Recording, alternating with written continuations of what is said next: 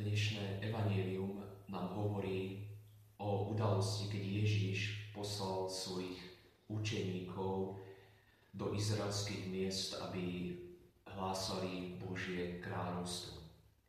Toto evanílium nás pozýva, aby sme boli aj my vďační za všetkých tých ľudí, ktorí sa rozhodli odpovedať na Božie pozvanie a povolanie ísť a hlásať Božie. Sú to mnohí kňazi, mnohí reholníci, reholničky, ale aj laici, ktorí po celom svete ohlasujú Božie kráľovstvo. A treba, ako som to povedal, za to Bohu ďakovať.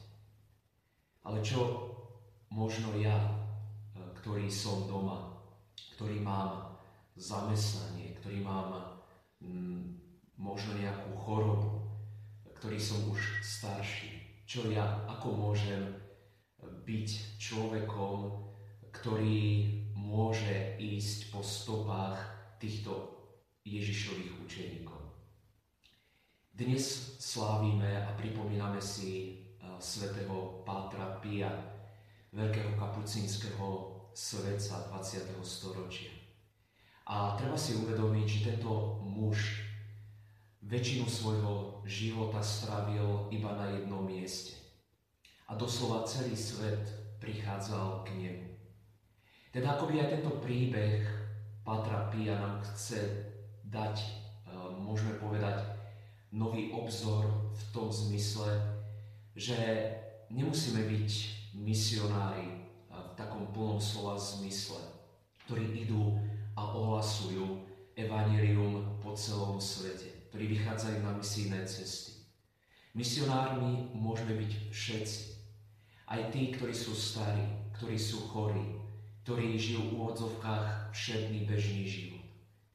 Veď napríklad chorí najkrajšie svedčia o kríži práve tým, že trpezlivo znášajú bolesti spojení s Ježišom Kristom na kríži.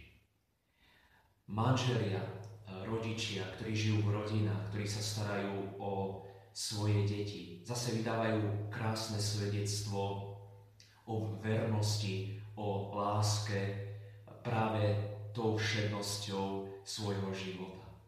A tak by som mohol pokračovať ďalej. Nech teda možno aj práve uvažovanie nad eh, dnešným evaníliom, ako aj nad príbehom Patrapia, nech je pre nás povzbudením, aby sme vnímali, že každý z nás je povolaný byť misionár. Netreba sa báť, že nejdeme do sveta, ale aj tam, v tom prostredí, v ktorom žijeme, môže byť nádherným svedectvom o Ježišovi Kristovi a o Jeho kráľovstve.